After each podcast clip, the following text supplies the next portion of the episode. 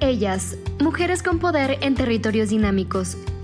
Es un podcast que busca visibilizar los desafíos de las mujeres rurales en los diferentes territorios de América Latina.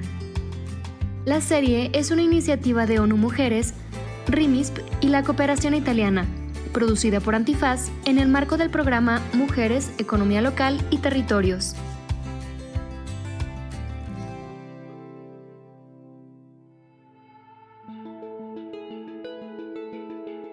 Hola, bienvenidas y bienvenidos nuevamente a nuestro podcast Ellas, Mujeres con Poder en Territorios Dinámicos.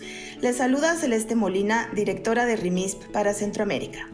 En este tercer episodio hablaremos sobre mujeres y autonomía económica.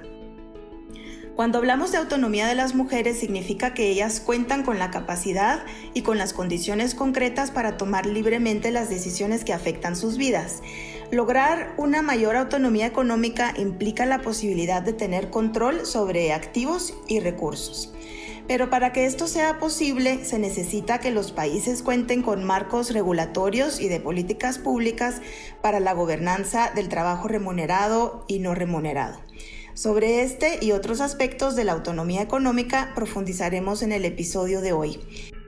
Este día me acompaña en la conducción mi colega Yuritzin Flores, directora para México de RIMISP. Bienvenida, Yuri. Hola Celeste, muchas gracias. Es un gusto poder compartir hoy este espacio contigo. El tema que abordas eh, me parece bien importante porque si bien en la región latinoamericana ha habido importantes avances en esta materia en las últimas décadas, aún queda camino por recorrer en términos de corresponsabilidad entre hombres y mujeres a nivel hogar, de la sociedad y del Estado para una mejor distribución de las cargas del trabajo reproductivo o doméstico. Así es, Yuri. Creo que nuestras invitadas de hoy nos podrán ampliar el panorama en estos temas. ¿Qué te parece si las presentamos? Por supuesto, en esta ocasión nos acompaña Lucía Escuro, de la División de Asuntos de Género de CEPAL. También nos acompaña Alma Espino, economista feminista, coordinadora del área de desarrollo y género en el Centro Interdisciplinario de Estudios sobre el Desarrollo de Uruguay, CIEDUR. Pues es un gusto tenerlas en este episodio del podcast. Creo que es importante empezar explicando qué es la autonomía económica o el empoderamiento económico de las mujeres. ¿Qué entienden desde sus organizaciones por empoderamiento económico? Excelente pregunta para empezar este diálogo.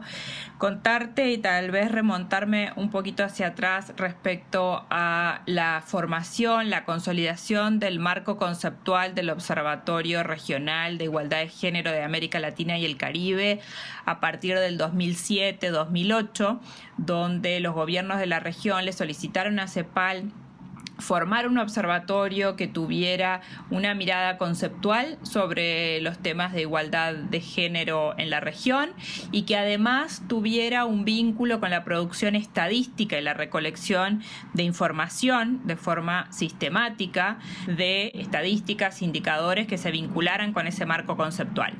Y entonces ahí, a partir de, bueno, debates no solamente con los gobiernos, sino también con el movimiento de mujeres y feministas, con académicas, con expertas de la región e internacionales. Optamos por hablar de la autonomía de las mujeres como la capacidad de las personas para tomar decisiones libres e informadas sobre su vida que les permitan actuar, ser y actuar de acuerdo a sus propias aspiraciones y deseos, claramente en un contexto histórico determinado. Esto es bien importante porque justamente una de las premisas que ha traído, diría yo, los estudios de género y el movimiento feminista tienen que ver con la capacidad transformadora, ¿no? Y entender el contexto histórico, pero también poder generar transformaciones al respecto.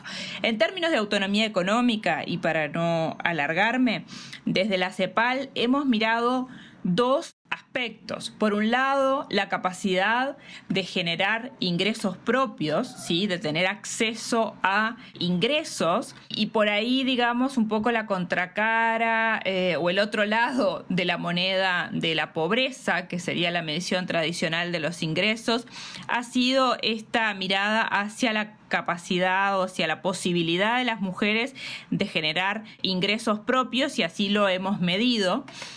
Y por otro lado, y muy asociado a esto, el recurso no solamente del dinero, sino del tiempo. Entonces, la autonomía económica está vinculada a la capacidad de generar ingresos propios, pero también al uso del recurso tiempo, donde efectivamente el tiempo de las mujeres ha sido un tiempo utilizado eh, históricamente para el cuidado y el bienestar generalmente del núcleo familiar, de la comunidad y en menor medida para el desarrollo personal. Así que esas serían las grandes líneas, te podría decir, desde la mirada de la autonomía económica, desde la institución.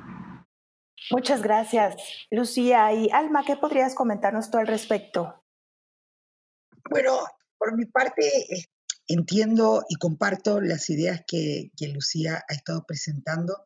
Entiendo que la autonomía económica eh, se trata como de un proceso que deviene precisamente de la posibilidad de empoderarse. ¿Qué quiere decir empoderarse? Bueno, ir construyendo poder para aquellos que no, no lo han tenido. En ese sentido, si bien nosotros para el análisis, para el estudio, necesitamos contar con indicadores que me digan, por ejemplo, autonomía económica, es posible observarla a partir de si una mujer tiene o no tiene ingresos propios. Yo estoy de acuerdo con eso. Pero al mismo tiempo yo puedo decir que el manejo que se haga de esos ingresos depende de un proceso tanto interno, es decir, dentro de las personas, como externo en términos de, por ejemplo, la igualdad salarial, es decir, que las mujeres tengamos un ingreso, pero que no sea menor que el de los varones, solamente porque existen procesos de discriminación, etc. Esto es eh, solamente para eh, enfatizar la idea de proceso, ¿eh? para enfatizar esta idea de que no es que un día llegamos a la autonomía económica. Y por otro lado, que me parece muy interesante, esta idea de las diversas dimensiones de la autonomía de las mujeres, la autonomía económica es una, pero bueno, la importancia de cómo se articulan y cómo cada una de estas autonomías, en la medida en que se va siguiendo un proceso para alcanzarla, es capaz de acercarnos a otra de esas autonomías, es decir, autonomía económica, autonomía física y autonomía política están muy interrelacionadas y eh, unas pueden ser eh, una y otra vez y en distintos momentos una base para las otras. Entonces creo que hay también en esa adquisición de autonomía un movimiento eh, que se da dentro de las personas y también en el contexto. Muy interesante, muchas gracias, Lucía. Y justamente al hablar de esta correlación de, autonomías, a mí me gustaría eh, que pudiéramos abundar un poco más en esta interrelación de la autonomía física y la autonomía de toma de decisiones. Lucía, ¿podrías eh, explicarnos un poco más y también Alma nos podrían explicar un poco más? Sí, yo creo que efectivamente que, Alma levantó un punto bien importante que tiene que ver con esto de, los procesos. Esto no es una cuestión de un día para el otro, ni muchas veces absolutamente lineal. Lo que sí tenemos claro y lo que sí entendemos es que es una cuestión interrelacionada, ¿no? Y que efectivamente alcanzar la autonomía implica no solamente como decía Alma, el acceso a ingresos o como les planteaba yo, el recurso al tiempo, sino también efectivamente vivir una vida libre de violencia, ¿sí? Y poder disponer libremente sobre el cuerpo, tener la posibilidad de elegir el espaciamiento y la cantidad de hijos o hijas a lo largo de la vida reproductiva de las mujeres y además efectivamente poder participar de las decisiones políticas de la comunidad de eh, el ámbito en donde esas mujeres este, vivan. Así que claramente acá hay eh, una interrelación, un vínculo de dependencia entre unas y otras, donde muchas veces justamente la falta de autonomía está vinculada a algunas de las carencias, pero no solamente en una de las dimensiones, sino en más de una de ellas. Muchas gracias. Alma, si pudieras eh, complementar. Eh, sí, este, en el mismo orden este, me gustaría referirme, yo había dicho anteriormente, le, le, había atribuido mucha importancia a lo interno, ¿no? A lo interno a las personas. Y para que exista esa articulación a la que aludía Lucía, es muy importante lo que pasa, nos pasa por adentro de las personas y también cuánto el contexto es más o menos empático con los cambios que vamos desarrollando internamente. Pero también me gustaría referirme a estas otras dos patas que tienen que ver con estos procesos para alcanzar las distintas formas de autonomía, son individuales, ¿verdad? Es decir, cada una como persona tenemos que eh, conquistar espacios por la vida que queremos vivir, etc. Pero también tiene una dimensión que es lo colectivo, es decir, donde las organizaciones, donde las mujeres en general nos vamos fortaleciendo a unas a otras, vamos eh, teniendo voz a través de la organización, a través de, la unión y de las demandas este, colectivas y vamos obteniendo representación. Esas dimensiones son también extraordinariamente importantes, cómo se articulen para después poder este, llegar a esos niveles de autonomía a los que Lucía hacía referencia. Así es. Y bueno, yo creo que CEPAL ha venido haciendo un trabajo muy importante en los últimos años, eh, justamente para reportar y para discutir con diferentes mujeres en, en toda la región latinoamericana los avances en estos aspectos. En 2020 se elaboró un informe para la decimosexta Conferencia Regional sobre la Mujer de América Latina y el Caribe, titulado La autonomía de las mujeres en escenarios económicos cambiantes. Lucía, ¿cuáles dirías que son los principales avances en América Latina en materia de autonomía económica y cuáles son los principales retos hacia adelante, teniendo en cuenta que a los escenarios desafiantes que plantea el informe debemos ahora agregar también el de los impactos de la pandemia del COVID-19? Sí, exactamente. Te diré que este mismo diálogo no hubiera sido igual hace eh, ocho meses. Claramente estamos frente a un cimbronazo y a un shock sanitario, social, económico, que realmente ha trastocado muchísimo de lo que estaba siendo el proceso, digamos, en América Latina eh, en términos históricos de la participación de las mujeres en el ámbito de lo económico. Prepandemia, digamos, nosotros ya habíamos diagnosticado un estancamiento de la tasa de participación económica de las mujeres. ¿Qué quiere decir esto? América Latina tuvo un impulso tanto en términos del desarrollo educativo y el acceso a mejores estándares de educación para las mujeres, un correlato también en una incorporación al mercado de trabajo, sobre todo este, entre las capas medias y altas de las mujeres en muchísimos de nuestros países. Y claramente hace un par de décadas se percibe un estancamiento respecto a este impulso de participación en el mercado laboral. Y esto genera un poco el desafío de entender por qué. Porque las mujeres no han dejado de capacitarse, no han dejado de formarse en términos terciarios y universitarios y no hemos logrado que sigan avanzando en términos de la incorporación al mercado laboral. Entonces, si bien tenemos una participación de alrededor del entorno del 50% de las mujeres mayores de 15 años en el mercado laboral, aún claramente falta. Entonces, acá hay una cuestión que tiene que ver con características estructurales del mercado laboral en, nuestra región, que claramente no están eh, aprovechando al máximo las capacidades, los conocimientos, las habilidades y las inversiones en formación de las mujeres, porque como les digo, las mujeres han estado, sí, formándose y accediendo, digamos, al, sistema educativo.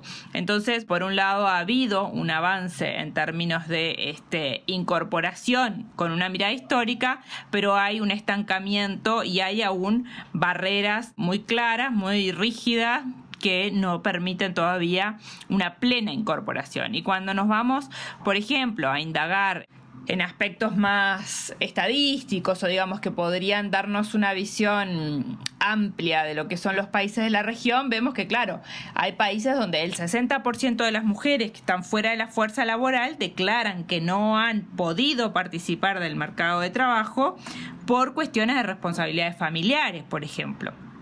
Hay mujeres que aún declaran no participar del mercado laboral porque el marido no se los permite porque algún familiar no les permite salir a trabajar.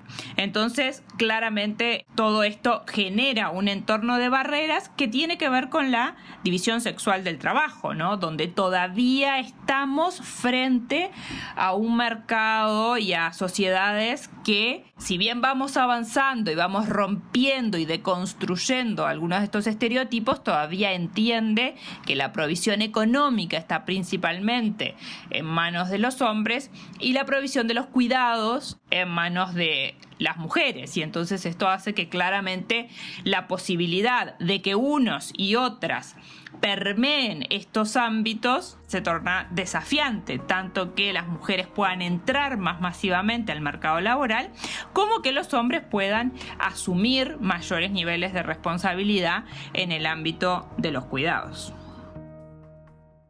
Justamente, Lucía, nos mencionas de este problema de la distribución desigual entre hombres y mujeres del trabajo reproductivo. En los últimos años, algunos países de la región han avanzado en los marcos de política pública en torno a lo que se conoce como la economía del cuidado. Uruguay, que nuestras dos invitadas de lujo del día de hoy son uruguayas, es uno de los países que ha instituido un sistema nacional de cuidados. Alma, ¿podrías contarnos cómo ha sido en la práctica la implementación de esta política y qué ha funcionado bien en Uruguay y qué retos persisten? Eh, me gustaría rápidamente, para hacer una apuesta en común, decir que el sistema de cuidados en Uruguay es una construcción compleja que lleva varios años, eh, que tiene el objetivo de ser una política universal, es decir, no está pensada como una herramienta contra la pobreza, por ejemplo, que avanza gradualmente en el acceso a cuidados de calidad sin importar su condición de las personas, los ingresos o su lugar de residencia. ¿Cuáles son las poblaciones objetivas desde un principio, es decir, las que están fijadas incluso por ley?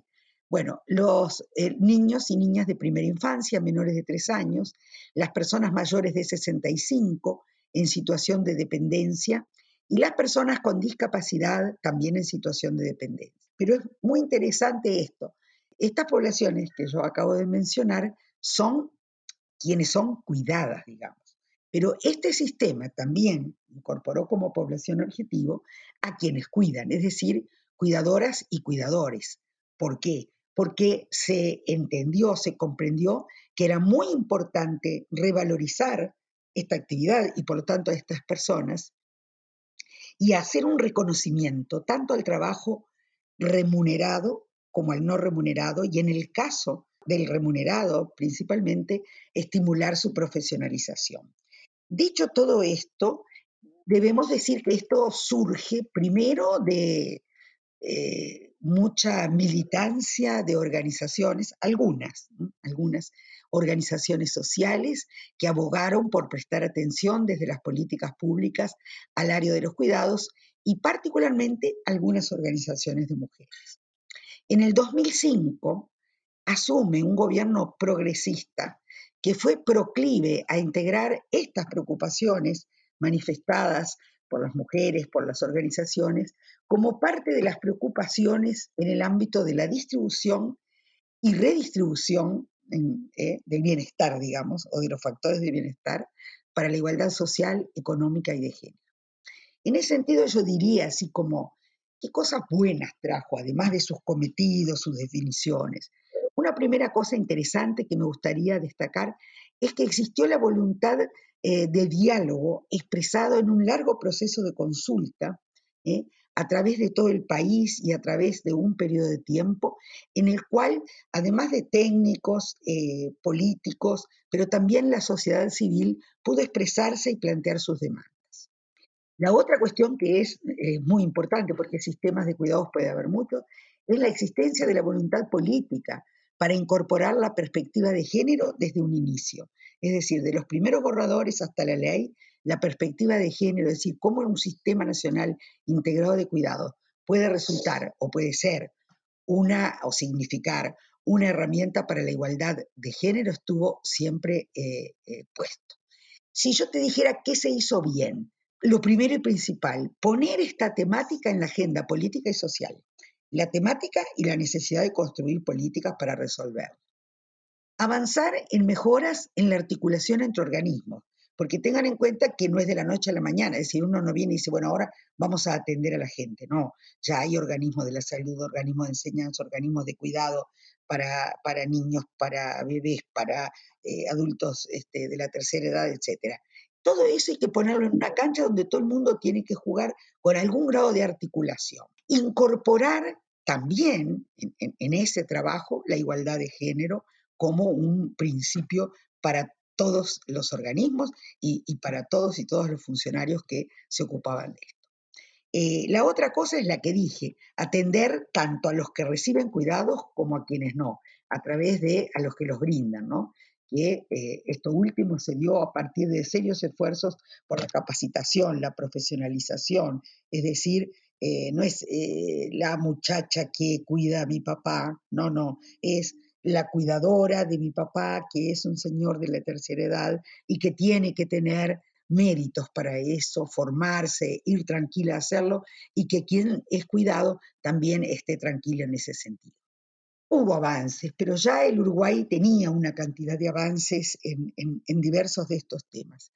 Eh, pero yo quería señalar estos que son políticos, son muy importantes y que son muy imprescindibles a la hora de eh, transmitir la experiencia. Carencias. Bueno, una carencia importantísima. Pese a todo esto que he dicho anteriormente, no se han hecho evaluaciones ni monitoreos que den o presten evidencia acerca de los impactos de género del funcionamiento del sistema.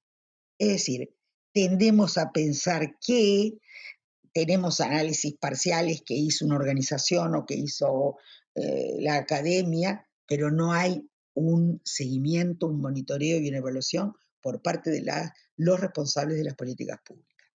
Luego, algo parecido ocurre con lo que fueron las iniciativas locales de descentralización. Miren, esto es muy importante, aunque sea en un país tan chiquito como el Uruguay. ¿Qué quiero decir? Hay parajes, hay localidades muy pequeñas donde eh, poner un centro de cuidados para muy poquitos niños tiene los mismos costos fijos que hacerlo en un paraje más grande para muchos otros. Y esto eh, somete a tensiones donde hay que encontrar soluciones en países como los nuestros que no cuentan con demasiado financiamiento. Entonces, ahí todo lo que se pueda tomar como experiencia y todo lo que se puede incorporar de lo que la sociedad civil ha venido desarrollando en el transcurso del tiempo es muy importante. Y decía, con respecto a esta descentralización que es tan importante, eh, se han hecho informes, se han hecho algunas evaluaciones, pero no se ha sistematizado. Y al final voy a decir por qué estos problemas de falta de información sistematizada pueden llegar a agravarse. Y eh, la otra cosa que hoy, sobre todo en el momento actual, nos está resultando un reto muy importante es el diálogo con las organizaciones sociales. Es decir, este es un tipo de actividad, de área en la cual en todas es importante, pero en esta es fundamentalmente importante tener la voz y la opinión de las organizaciones sociales que conocen muchos de estos temas a la perfección. Y estoy hablando de las organizaciones sociales que pueden ser de, eh, que representan a los discapacitados con tal o cual enfermedad, a los ancianos, etc. Una cosa eh, que me parece también señalar en el momento de la pandemia es que algunos aspectos que son bien difíciles de cubrir en todos los países y que han mostrado en todos lados ser muy difíciles, han sido lo que tiene que ver con los cuidados dedicados a los ancianos. En la pandemia eso ha sido verdaderamente un gran problema porque a lo mejor el cuidado de los ancianos no ha estado en ninguna parte, eh, tampoco en Uruguay, suficientemente supervisado, monitoreado, etc. Muchas gracias, eh, Alma, y muchas gracias a nuestras invitadas del día de hoy. De verdad ha sido una conversación, eh, además de interesante, muy rica. Este, pasamos de temas de autonomía y empoderamiento económico, sus desafíos, hasta conocer esta experiencia de economías de cuidado en Uruguay y tocar el tema del cuidado de adultos mayores, que en nuestros países la tendencia es hacia este envejecimiento, ¿no? Pero daría un tema para uno, dos, tres, varios podcasts, pero creo que hay un tema muy importante que se hace evidente, que es este tema de la corresponsabilidad de todos los sectores de la sociedad. Entonces, para cerrar este episodio de hoy, me gustaría preguntarles a cada una qué debe hacerse desde el Estado, desde las empresas, las comunidades, los hogares, para avanzar hacia una mayor corresponsabilidad en la distribución del trabajo no remunerado y de cuidado. Eh, a ver, interesante. Mm, mirar la corresponsabilidad desde dos lugares. Por un lado, la corresponsabilidad entre agentes organizaciones como el Estado, las empresas, la comunidad y los hogares.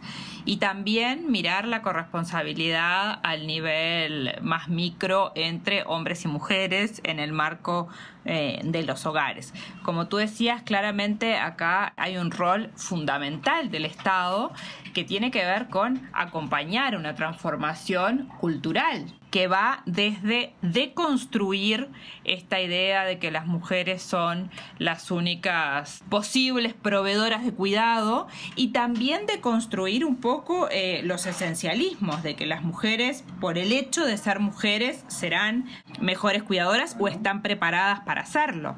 Entonces, ahí hay una cuestión bien importante que tiene que ver con, diría yo, una transformación cultural. Y por otro lado, un abordaje desde los actores organizacionales, ¿no? Que tiene que ver con cómo tanto el Estado, en términos de regulador, empleador, y las empresas pueden posicionarse para acompañar esta transformación en el entendido que tanto sus trabajadores como sus trabajadoras son responsables de cuidados, ¿sí? Y para ello necesitan efectivamente de determinadas, por ejemplo, flexibilidades, de determinadas posibilidades para sostener el trabajo remunerado, pero también para ser consecuentes con los cuidados y la provisión de bienestar de su entorno familiar. Entonces, claramente esto es algo que necesita un abordaje desde el Estado principalmente como impulsor, como quien además tiene las herramientas, tanto de la política, desde la cultural, fiscal y, regulatoria para promover estas transformaciones, pero también desde la potencia que tiene el sector privado, las comunidades y los propios eh, arreglos familiares.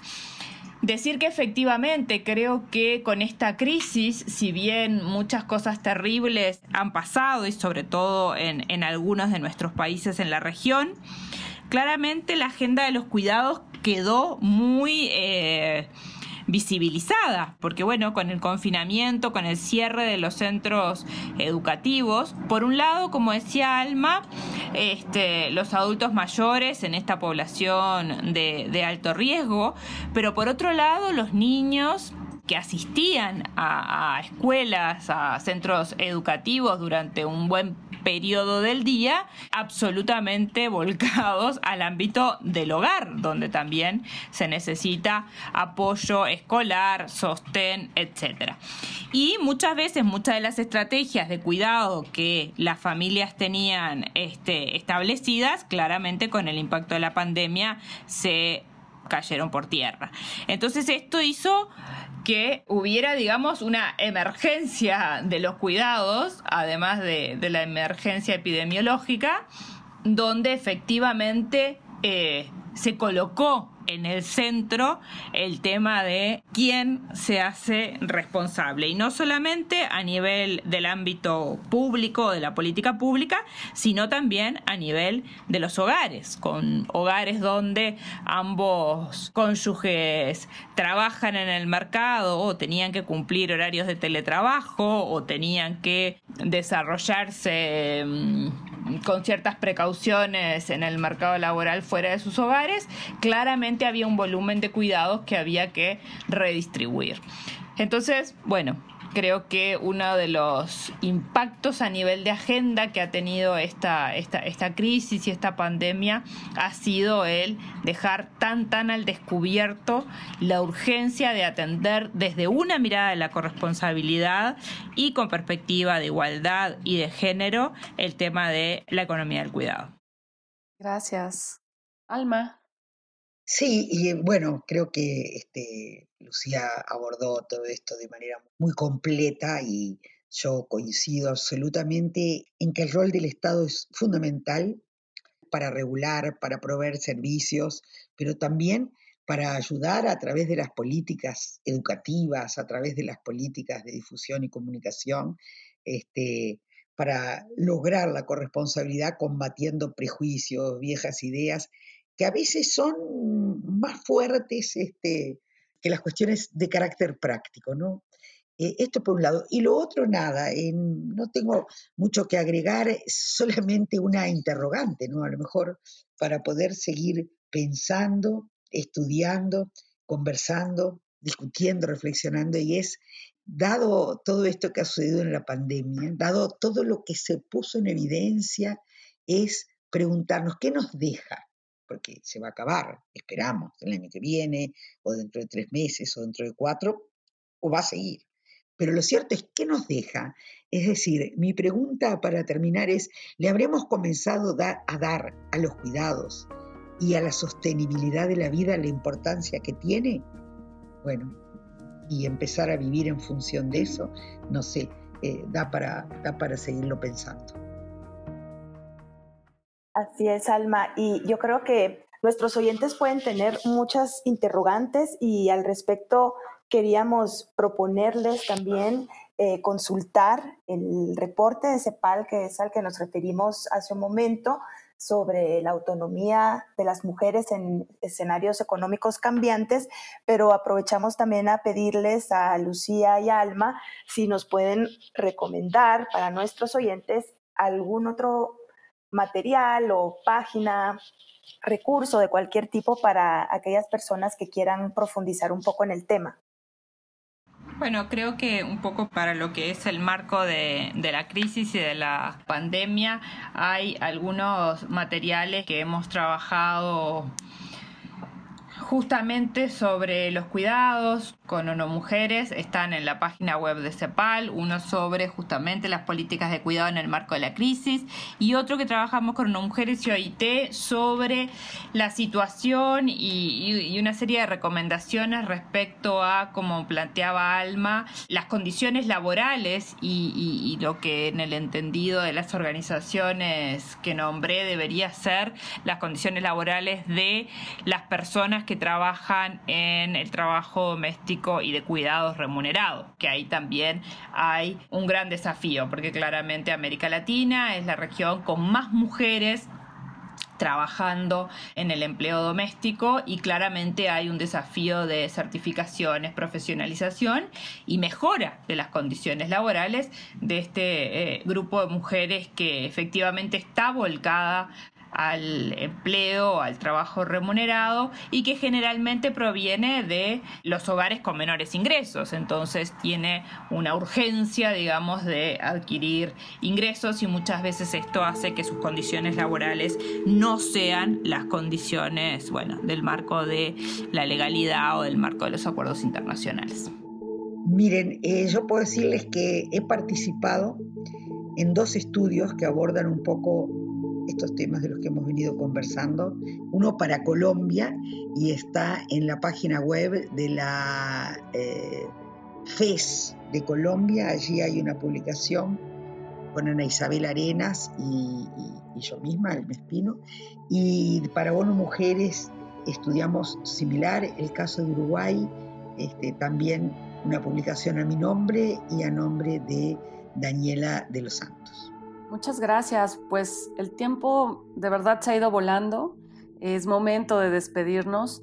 Ha sido un placer compartir la conducción contigo, Celeste, y espero que lo conversado contribuya a que las personas que nos escuchan eh, generen reflexiones y que los invita a seguir conversando sobre estos temas, eh, sobre todo la, pregunta que nos deja Alma sobre la mesa y también a, a, seguir consultando estos estudios que nos han recomendado nuestras invitadas y que repensar que cada quien desde su trinchera que puede hacer para comprometerse con el empoderamiento y la autonomía económica de las mujeres.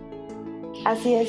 Sí, muchas gracias a nuestras invitadas. Nos queda muy claro que tenemos muchos retos en estos aspectos todavía en la región, pero creo que hay avances también y, y muchas gracias por iluminarnos un poco con sus conocimientos sobre estos temas. Lucía, Alma, muchísimas gracias por su tiempo y por haber compartido estas importantes reflexiones con nosotras y con quienes nos escuchan. Hasta la próxima.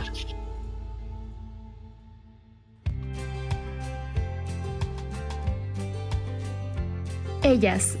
Mujeres con Poder en Territorios Dinámicos es una iniciativa de ONU Mujeres, RIMISP y la Cooperación Italiana, producida por Antifaz en el marco del programa Mujeres, Economía Local y Territorios.